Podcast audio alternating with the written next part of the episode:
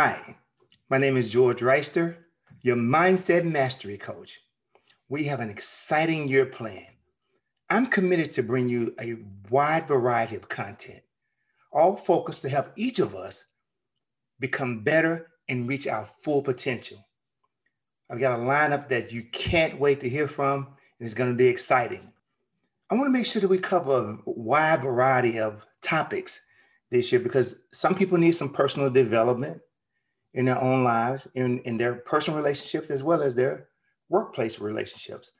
Also, want to make sure that we detail and focus on how we relate to society and what's going on with all of the drama and all of the issues that are happening here today.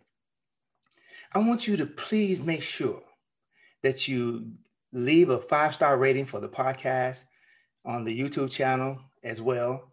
Subscribe to all my social media avenues so that you can stay informed of what we have in store and what's going on day to day. I also want you to remember this year's focus on giving. I am committed to give you the best that I have. And whatever that is going to, we're going to explore with that.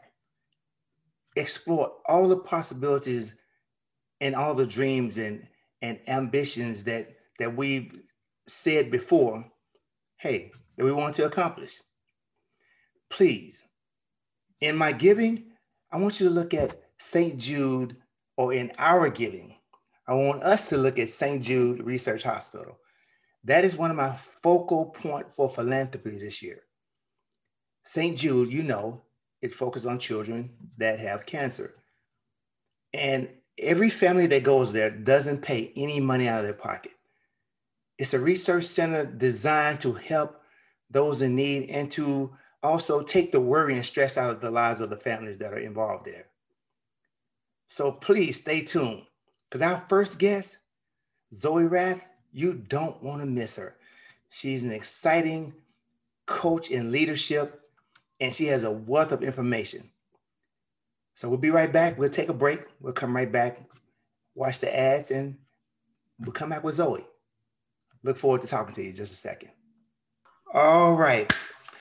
This is what everybody's been waiting for a leadership expert. Hi, I'm George Reister, your Mindset Mastery Coach. Today I have a special guest from across the waters. You're going to love her. She's so energetic. Uh, if you ever go, go to her website, and that's going to tell you everything you need to know about her.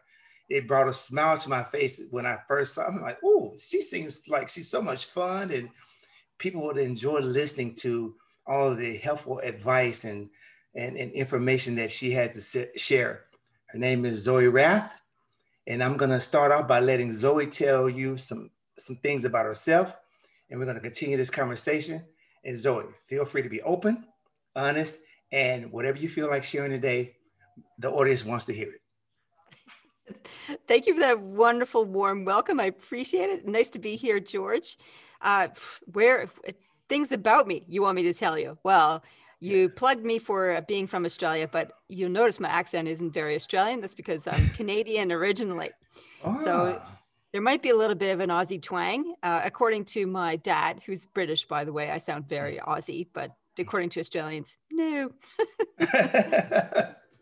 um, I don't know where where to, where to start. I mean, I'm not going to start with I was born in and then walk you through 50 years. Probably the highlights of what you need to know is that I'm a leadership expert. I specialize in the people stuff, and mm-hmm. the CEOs and their teams that I work with struggle with some things like silos, like uh, backbiting, like uh, leaders not stepping up to the plate to lead effectively um, there might be rivalries, there might be competitions, you know, that kind of people dynamics that keeps leaders up at night. Well, that's the stuff I love to unpack with them. And so I love to share frameworks and insights to help leaders navigate that because leadership, it's like a wilderness and yes. you can actually learn to read the map, navigate it. And that's what I do. I help people learn, leaders learn to read the map and get through that stuff. Wow, that's that's exciting. And and when I read looked over your website, it was something that caught my eye, and I'm, I'm going to tell you what it is. It said that you like to work with leaders who think big, who have big hearts, and who want to make big differences. That is amazing. And that's exactly what the workforce needs and the people that they are managing and the team that they're leading. Tell me what how what your process is for accomplishing that. I know, just a small ambition, really. Create help big thinkers with big hearts make a big difference. Mm-hmm. My process for accomplishing that is, well, I guess I have different platforms uh, to mm-hmm. get that message out. Uh, I guess if you boil it down to the core essence of what I want to do with leaders to achieve that aim, is to expand their perspective, because perspective is power. Mm-hmm. when we learn to see wider, further, and deeper on all the issues that face us as leaders, it gives us a much better insight and more strategic way of making of taking the right actions to create the change that we want. So mm-hmm. a lot of the work I do is around exploring perspective. And I use maps for that. I use frameworks and maps to help people get an insight into what it is that they're looking at that's probably the starting point of in terms of message and method. The platforms I have, I'm an author. I've written uh, four books so far. Um, I'm a speaker. I do leadership training and I do executive coaching. Um, and those are kind of the primary methodologies of how I interact with folks. Uh, but there's, what? oh, it's, you never know. Like, you don't need to have an official platform to do that as mm-hmm. somebody who works with leaders. Um, you just need to have conversations with folks and You're that right. can be a huge ripple effect. And, and and i can relate to that so much because i worked for in my earlier years i worked for federal express for about 14 years. But when i started oh, wow. with federal yes i started with federal express in memphis because i'm originally from memphis tennessee. And i started a little bit right after high school. So it was in 1979 and fred smith the owner of fedex would come out every night to the hub because I started out in the hub, and there was a mezzanine, and he would stand on the mezzanine, him and another executive by the name of Jim Barksdale, and he would give the vision for the night every night. And not only would he give the vision, he'd also talk about what had happened the night before, how many packages were delivered, how many were, you know, what the ratings were. He just gave us a whole detailed outlook and helped us. He made us feel a part of the company. Even though we weren't on the executive level, we felt like ex- executives and we felt like we had the tools to go forth and execute the plan that he had for us to do that night. And it was an, an amazing. So, with what you're doing, I totally resonate. It resonated with me and I got it. And I said, oh man. And then speaking about your book, the book, uh, People Stuff, beyond personalities and problems? Who says that? People stuff. Because that's exactly what it is. Let's talk about people stuff, Zoe. Tell me what are some of the things that you see common in people stuff? Well, that came about because when you talk to leaders, you know, and you ask them, what's the hardest part about your job? Invariably, they will actually say, uh, it's the people stuff. Mm-hmm. You know, invariably, that's like the toughest thing. They can all do strategy. They love strategy. That's exercising your brain. Mm-hmm. Working with people, that's head and heart and hara, like visceral, embodied leadership. It is all encompassing. Um, so when we talk about people stuff, it's it's how people interact with each other, and sometimes that goes extraordinarily well, and it's energizing and exciting, like you were describing in FedEx, where you feel oh G, um, G'd up and excited to come together and work as a team and to produce a great result and mm-hmm. you have fun doing it like that's fun people stuff. And then you have the hard people stuff where people turn on each other where they backbite where they undermine where they get angry where they get frustrated where they hide in a corner. Uh, and all these behaviors are really difficult to unpack and understand as a leader when ultimately you just want people to come to work be happy and do their job. Yes Yes. But people are messy. They're so messy. They're so messy. And let's say you run across a scenario in the workplace and you have a situation with uh, backbiting, with employees just constantly engaging in struggle with one another. What will be some of the st- strategies that you might use to help uh, combat that? Well, there's the first aid response, uh, where you deal with the immediate um, impact of that behavior. And then there's the long term strategic response. You've got to change the conditions that create that problem. But mm. first, the band aid or the first aid response. Like if you come across behavior that affects others as a leader, you need to uh, call people out on that and give them some effective feedback about the impact of that behavior. That's the first thing. Second thing is you got to ask questions and ask what's really driving that. Because mm. any of that negative behavior, it is not driven usually by someone who's just wants to be a jerk for uh, for its own sake. Like very rarely do people show up at work and say, "I'm going to be a total jerk today." Uh, That's not what happens. People have these behaviors because they feel threatened some way, mm-hmm. and the the core threat that people have is a fear of loss of some kind. Mm. And I unpack four types of loss in the book, People Stuff. One is um, loss of power. That can really rile people up. Uh, so if you lose the chance to make decisions for yourself, your autonomy, that can put us into unhelpful behaviors. Uh, loss of position um, in a group can be problematic for people. So if you have a change in role and responsibilities and it feels like a status diminishment or you're demoted, that can put people off. Mm. Or the third loss is fear of loss of um, place. And that's like belonging. You feel like mm. you're not part of the group anymore. And that can feel really alienating, difficult. And another loss is feeling like the loss of performance. Any one of those triggers can cause backbiting. So mm. you need to figure out which is the loss that's triggering this backbiting behavior like what's really going on for them they're not really grumbling about jack down the road who right. is you know keeps taking his pen that's not the real issue it's more that jack got promoted ahead of george i won't use george, george. jack got promoted ahead of jane and Jane's backbiting because she's really peeved that she missed out on this promotion. And you know, just because Jack pick, uh, takes her pen or whatever Jack does is opportunity to un- undermine because she's hurting. She's lost out yeah. on something. Yeah. So as a leader, you need to stop that behavior in the first place because it's mm-hmm. damaging, mm-hmm. and then figure out what's going on for them. What's the trigger that's caused that? So that's sort of like the first two steps, and then third step is like, how are your systems? How have you set up your team? Do they feel confident enough and and safe enough to raise issues with each other and with the leader. And if that's not in place, then you've got some structural issues to do uh, with your structural issues and work to, um, to do with your team to set the safety up for the team, communication strategies. So you can peel down the layers to get to the real solution.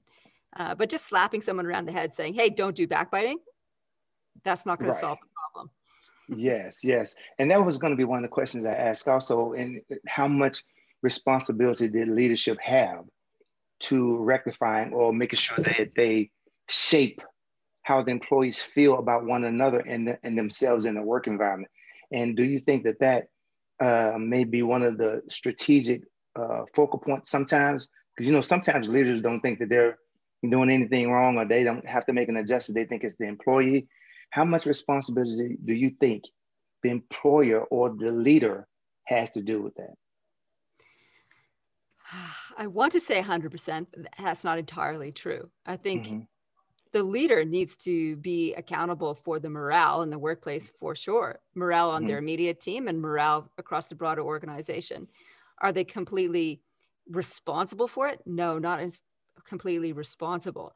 So the leader's responsibilities in setting the tone and the mood and the safety is paramount because they have they are backed with authority and when mm-hmm. we are backed with authority in our positions whatever we do and say however we show up is magnified and amplified throughout an organization it's a hugely powerful position to be in and so we have the power to shape it for good or for evil yes yes and the responsible leader will will really pay attention to how they set up the team frameworks to mm-hmm. ensure that people do feel happy, that do feel comfortable, they do feel safe to mm-hmm. contribute, to share, um, and to experience the workplace. Now, there is also personal responsibility that each individual must take too.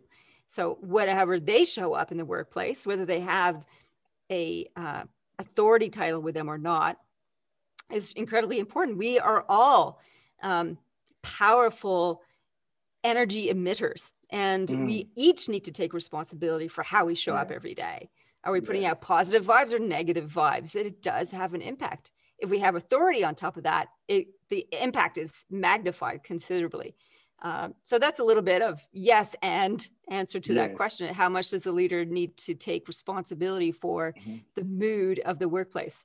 Uh, 100% accountable, mostly responsible, and everybody is also responsible for themselves. yes, yes, because I've run across situations myself, uh, managing teams and, and, and in executive management where someone wants to, feels like an employee is not fulfilling their obligation or responsibility in the workplace. And so the, one of the things that they want to do is immediately uh, document and then lead to termination. So one of the questions that I always ask a leader is, especially if they're the hiring manager, hiring supervisor, why did you hire that person? What made you hire that, that person? Because I believe that once you hire someone, you're now directly responsible for them their personal development because you knew what tools they came with, whether or not they were overqualified in some cases, people like to use that term, or underqualified, or they were at a medium and they were going to need some leadership along the way. So I always ask the question, okay, why did you hire? And then try to trickle back, trickle down, and then come back up and say, okay, now is this something that you can work with? You knew this from the beginning. And if it's not, then we know we take the measures from them, but at least give that person a chance to um, fulfill the responsibilities and obligations that you once thought that they could receive, that they could uh, do. What do you think about that? Yeah, I agree with that. So if you got a performance problem, the first thing to do as a leader is put the mirror up and say, what mm-hmm. have I done? right. Well, how have I contributed to this mess, either mm-hmm. through hiring or um, training or lack thereof? Mm-hmm. Um, always ask that piece of responsibility first. You know, what is it? Where have I failed them? Mm-hmm. And yes. maybe you haven't, and right.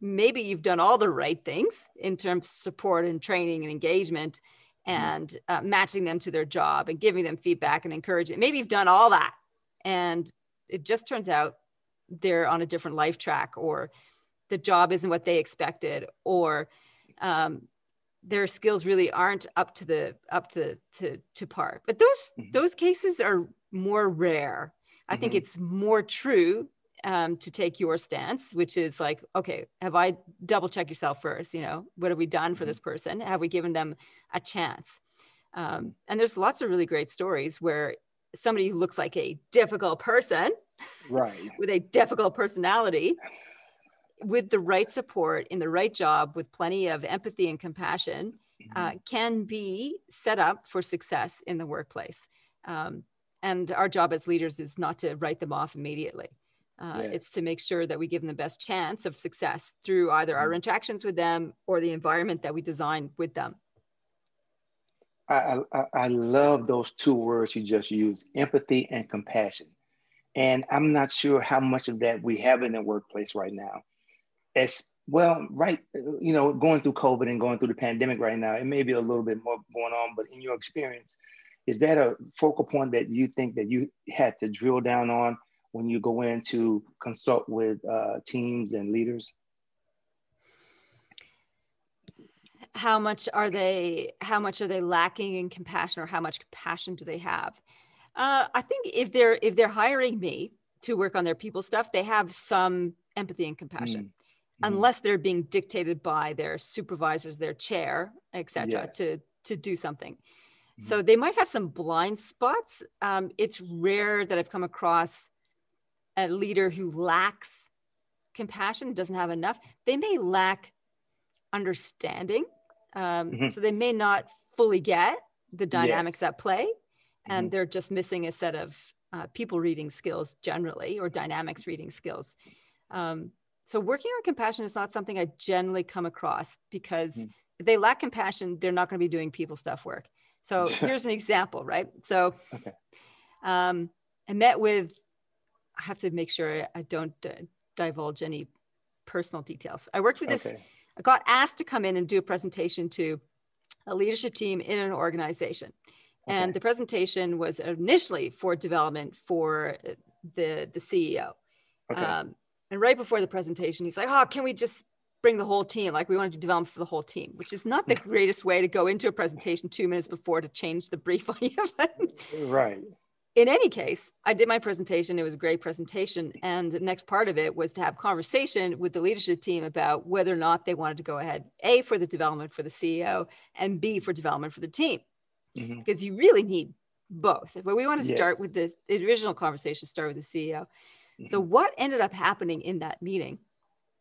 All the dynamics came out. There was people started calling each other out. One guy had to leave early. His colleague said, Well, you always do this. You know, we knew this was in our diary, and here you are yeah. leaving yet again. How much importance are you actually putting on this?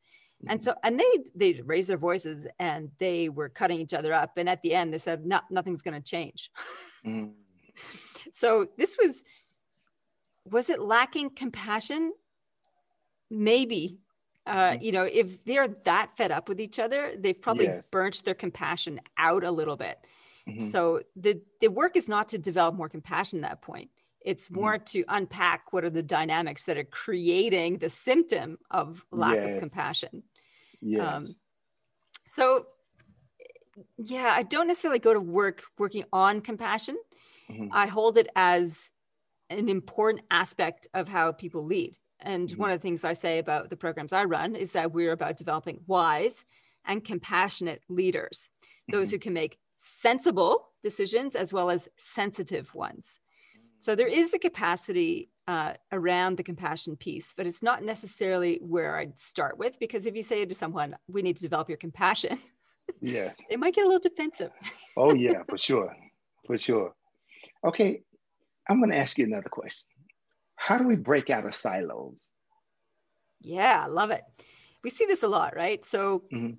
in high achievers who mm-hmm. want to make their mark uh, on executive teams, say, for example, they are very enthusiastic about their own work uh, responsibilities, their own work area, their own team, because mm-hmm. they have a sense of control and autonomy with that generally. And so they mm-hmm. focus a lot of their energy on building up their own individual platform. For the CEO, that's often problematic because what the CEO often needs and wants is for all of the executive to come together and discuss as a collective the bigger picture of the organization. Okay. And often that doesn't happen. And so there is a uh, capacity deficit amongst many of those executives who, who potentially have not learned how to think strategically that's okay. the first thing. So they mm-hmm. may be lacking a skill in strategic thinking. Okay. Um, the second thing that might be creating the silos is how reward and remuneration is implemented in the organization. Ah. So in my book, People Stuff, I unpack what looks like personality problems. It turns out to be a remuneration problem in that it looks like these highly competitive rivals on the executive team are always headbutting and we think yeah. it looks it looks like personality problems from the outset or silos manifesting in tension mm-hmm. and really it's how they're rewarded and how they're rewarded is that they get bonuses based on the performance of their work unit so mm-hmm. natural human tendency is i'm going to maximize my effort to get the biggest return over things i have control over which is work looking after my unit. I don't care yes. about Susan's unit. I right. care about my unit. Yes. And um, it doesn't really necessarily promote collaboration when you have that remuneration structure or reward structure like that. Uh-huh. So sometimes this has two things, right, that are possibly at play with silos. One is they lack the strategic thinking skills or awareness about what yes. they could be doing on the mm. executive. Mm. And two, it's probably systems that are driving that dynamic. Um, I would bet you know, out of all the executive I work with, I think those two reasons are the is are the reasons that we have silos. Um, ah. Yeah, those are the main okay. ones I see come up. Okay, okay, that's interesting. Now, you know, I'm always in a position of wh- wherever I am because I work with youth a lot, as well as I work with adults, and I want to know this question, the answer to this question how do you turn critics into champions? Turning critics into champions. It's about listening. Mm-hmm. So it's about understanding where that person is coming from. So if you're talking about critics, I'm not thinking about like people who critique your work, so like mm-hmm. book reviews and stuff, because you don't necessarily have a chance to converse with the people who leave you mm-hmm. terrible reviews. Mm-hmm. If you're talking about critics, like somebody who's on your team who doesn't like your style, your or mm-hmm. your um, how you approach things. Yes. It really is about understanding. So it's Mhm. about going in with curiosity. So Mm-hmm. there's a major obstacle for turning um, critics into uh, champions. The Okay. first one is look putting up the mirror again, and often it's because we have uh, one of the shadows of the elder come in. So the elder is an archetype I always encourage leaders to embody. And if they're not careful, one of the traps of um, power and authority is hubris, so Mm. arrogance. And as we rise higher and higher in the ranks, we we can get hoodwinked by this energizing experience of power and authority, and all of a sudden we find ourselves being blinkered and blind and Mhm. losing compassion and empathy because we've got all this hubris and arrogance happening. Um, so the cure for that is humility yes. realizing that every day is a new beginning. Every day we're showing up with beginner's mind. Mhm. The second one is curiosity Mm. and being asking questions. So why is this person my critic? What Yes. is what is it about what I'm doing, saying, or being that is pushing their buttons? What's going on for them? How have I contributed in in some way? And the third antidote to it is care. Actually caring about the other human being. You cannot turn a critic into a champion unless you care about them. Yes. So, with all that in mind, so if you show up with somebody who's your critic on Mhm. your team who's feels like an enemy, and you and you go right, dial it down, don't be defensive. That's Mhm. like dial down your hubris, dial up your humility. You've done something you're not aware of potentially. Be Mhm. curious about that and care about the other human and your relationship with them, and have a curious conversation, an empathetic conversation, really trying to understand where they're coming from Okay. when you do that, when you ask someone about how you think, how you feel, tell me more, people will feel your genuineness and your Mm. authenticity, and they will warm to that. If you then ask them for help, help me to see this better, Mhm. show me what I could be doing differently. Mhm. You have then positioned them in a place of authority and they will Mhm. feel warmly towards you as well. So those that's a quick view of how to turn critics into champions. Care, Yes. curiosity, and humility. and and you know what that reminds me of um, in the individuals that I interact with, especially on the youth youth level, there's a big concern with language, how we speak, how they speak to each other, and and what words they use, and how uh, either uplifting or deteriorating words they can use to one another that will actually destroy someone's confidence or keep someone from seeing or reaching their full potential. Um, I think that that's a, a, big dynamic in the workplace as well. Um, nowadays, there's such a difference in age and demographics in some work environments. Do you think that that causes or that creates a, a gap in the communication and how employees or staff deal with one another? Oh, yeah. Words are weapons. Yes. And I think we need to be mindful of how we wield them. Mhm. Um, so, and I hear this, you know, I'm always mindful to tell my husband, say, for example, when he makes a mistake, like we share a home office now with COVID. Mhm. so I'm, I'm across from his work a lot. And if he makes a mistake and he insults himself, it's like, oh, oh you idiot. He's talking to himself. I'm like, Mhm. don't talk to yourself that way, you know? Yes. Um, so we can wound ourselves with the language that we speak. We need to think about that. So I think that self-talk is really important.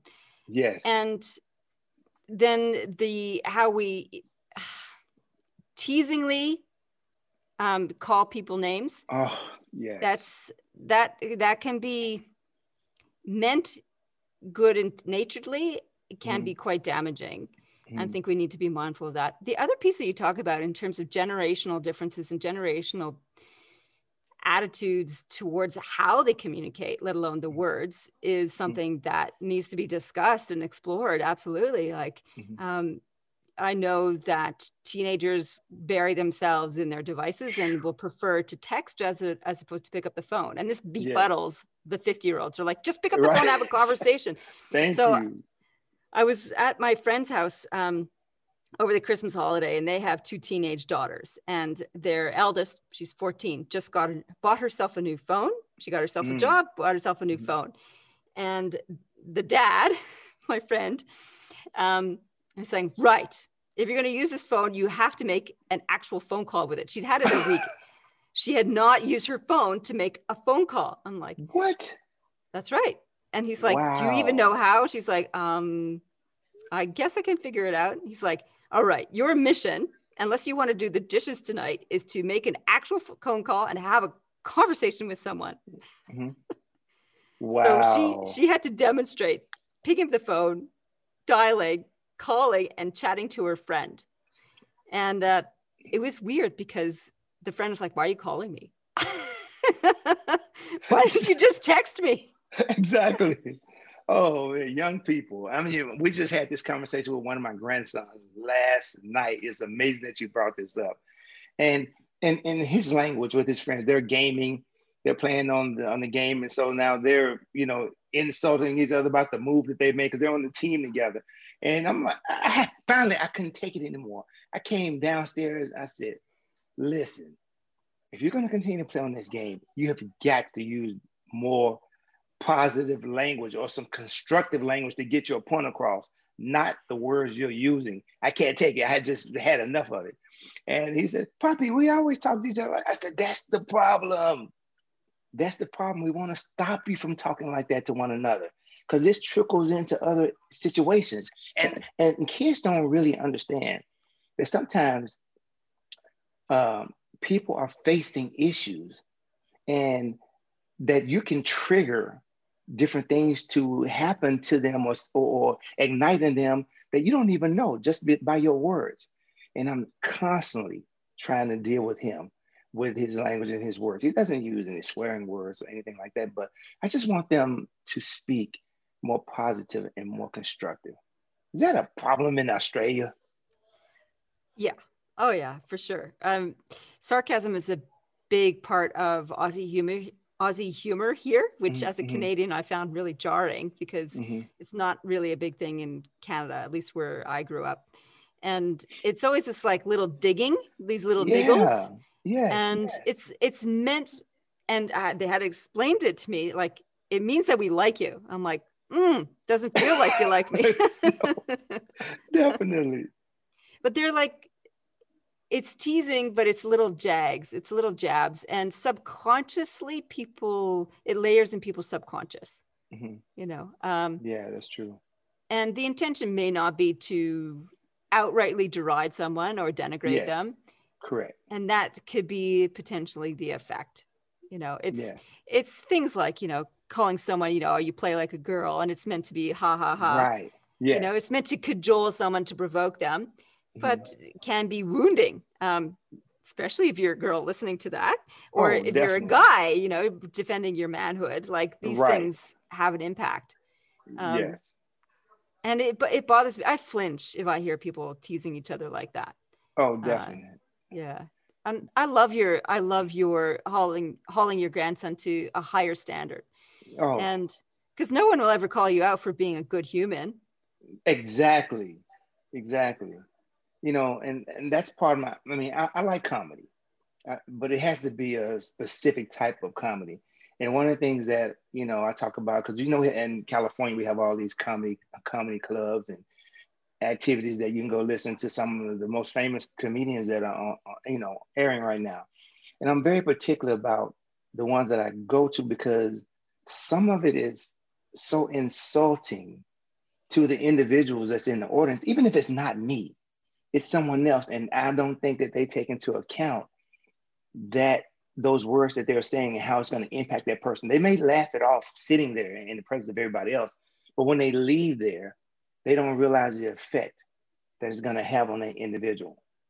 So I'm very hmm. particular mm. about what I listen to on a day-to-day basis.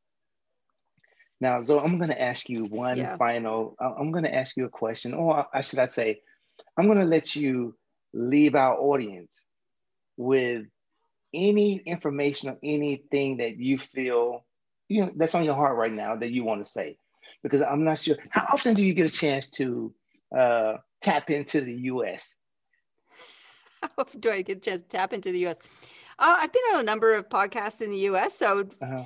um, with the launch and success of my latest book, more so than other times, I've got my own podcast as well. I do, mm-hmm. I know I do have US listeners, but mm-hmm. I don't know, you're setting the scene now. I'm going to broadcast it to the US. My goodness. because I believe in global communication and us being able to share our gifts with one another is exceedingly joyful to, to the audiences and, and it's enlightening to us.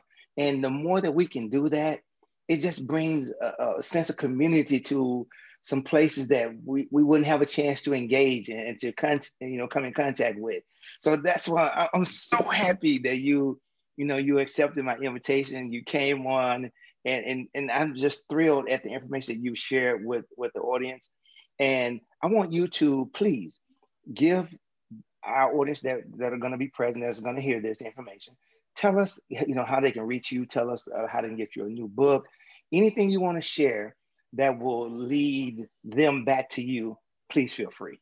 Oh, thank you for the invitation. Well, let me give my message of love and light first before okay. I say come come buy my book. um, my sister lives in the US. She married a New Yorker from oh. Manhattan and they okay. live in New Jersey now. And I have cousins and an aunt and uncle who live in California. So uh, we have American family. So I consider America family. Yes. And for the last y- several years, my heart has been with America and Americans and navigating the turmoil that you are all experiencing in so many different areas. Um, and if I could write a love letter to America, it would be this is that we're all in this together and that we are all humans worthy of understanding and appreciation and love, no matter what side of the political or economic or racial fence that we sit on. Underneath it, we are all beating hearts. And our responsibilities as humans is to stop deriding each other, is to stop insulting each other, to stop alienating one another and seeing each other as the enemy, if we could just pause a little bit and be curious about where the other person mm. is coming from, what their journey has been, no matter yes. how strange and different it might yes. be to our own, that mm-hmm. each of us has a own universe that they we are living in. And the mm-hmm. more we try and understand each other universes, the easier it is to be able to reach out with compassion and wisdom and to mm-hmm. solve the problems that we all face together, whether mm-hmm. it's COVID, whether it's the economy, whether it's racial tension, whether it's economic injustice, all these challenges. And there are a lot. There are a lot in America and there's lots in Australia and Canada as yes. well. That would be my message. Show mm. up, be curious, see the others as a human first, not some mm. label you would put on them. Yeah. So that was my soliloquy and love letter to America. Beautiful love letter. Beautiful. Um, if you if you want to check me out and find out more about me, the probably the best place to go is my website as a starting point, zoerouth.com. That's Z O E R O U T H.com. So it's Routh like mouth with an R. Um, I'm pretty active on LinkedIn. I occasionally post on Instagram, Twitter, and Facebook. Uh, yeah, those are the main places to see me. Or if you want to send me an email, zoe at innercompass.com.au. Oh, wow. Okay. All right. Zoe, I must say, this is the first time, but it will not be the last. And I want to thank you once again. God bless you and your family. I look forward to seeing you. If you come to California, you better look me up, Zoe. yes. well, when this sounds good. Yes, yes. All right. Well, you have a great night and thank you so much for tuning in again. And uh, we'll get a chance to meet again. Thank you so much, George. It's been a pleasure and a privilege. Thank you.